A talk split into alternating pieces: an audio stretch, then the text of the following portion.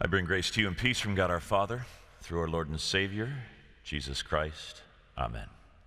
Text for today is from John 14. And as we come to this word, let's bow our hearts and heads in prayer. Our hearts, O God, are so often troubled. Give us faith in Jesus. Amen.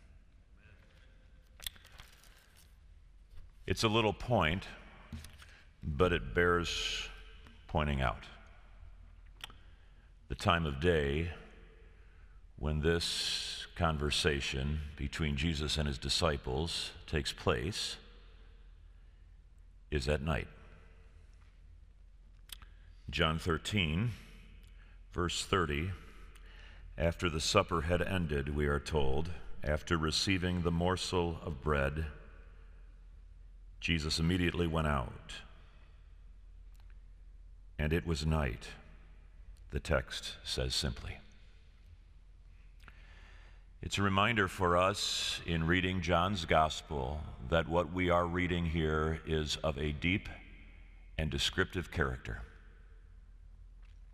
The troubling heart against which Jesus speaks the encouraging word that Jesus gives to his disciples, whose hearts apparently are troubled. This encouraging word, let your hearts not be troubled, comes at a time when you and I have no experience or understanding of. We don't know what the deepest and darkest night in human history looked like felt like. We do not know what it was like to be in His presence and to look forward to a future where He might not be there. We are told with simply four words in English it was night. And the Lord Jesus Christ comes to his disciples and says to them, let not your hearts be troubled. Believe in God, believe also in me. What are they being invited to believe in, you might ask? Well, specifically, shelter, companionship, and the constancy of both.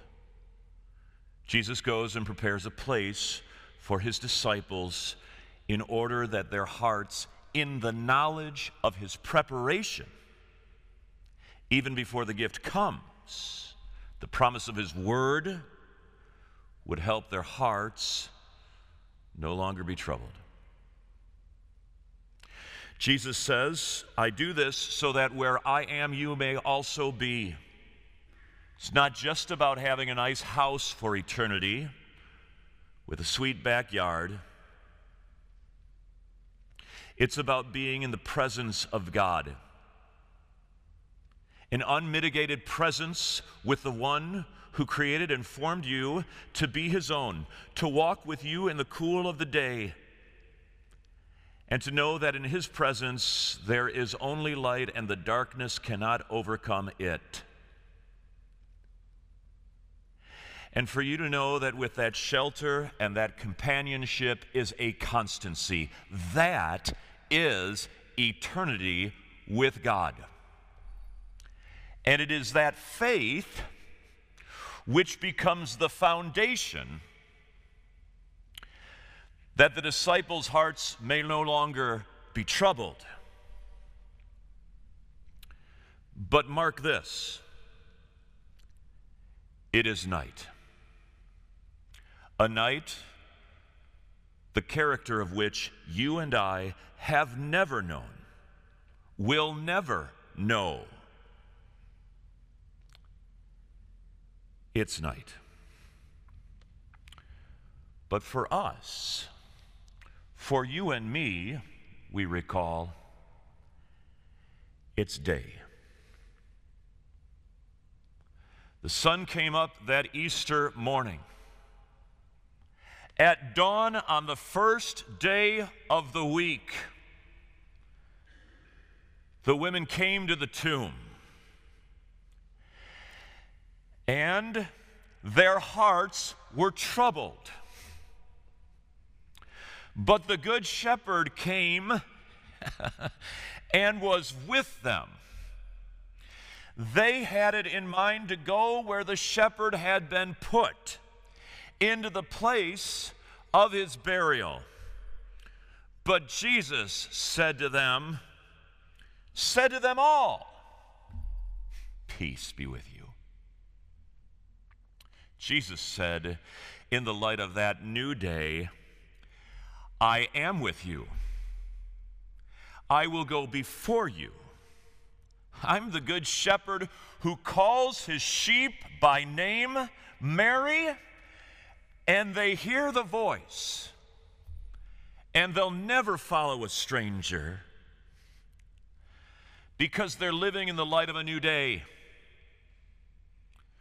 The light shines in the midst of the darkness. The darkness cannot overcome it. It is night no longer. So, what of us? What of us who gather here on this Thursday morning in the light of this beautiful room and hear these words from a very particular span of hours in history? Hmm, spoken by the Lord Jesus Christ to troubled disciples.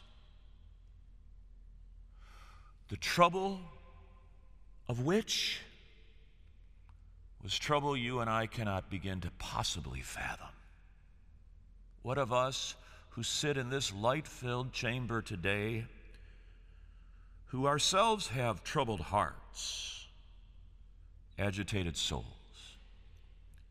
And hear these words from John 14, describing that day. What do these words in this moment prescribe for us in the troubles we have determined that we have? Troubles on the threshold of a call day, troubles in the midst of an immoral culture of which we are part and parcel troubles in the midst of a theological cesspool of humanity where people are claiming there is the Christ and there is the Christ, there is salvation, there is hope. Troubles in the midst of our own personal broken histories, from childhood through adolescence to adulthood. Morality, theology, vocation, therapy, all of the troubles of life. What of us that come to this word and hear over the span of history the Lord of it say his children, his disciples, his precious sheep, let not your hearts be troubled. What of us? Lord, we believe in you.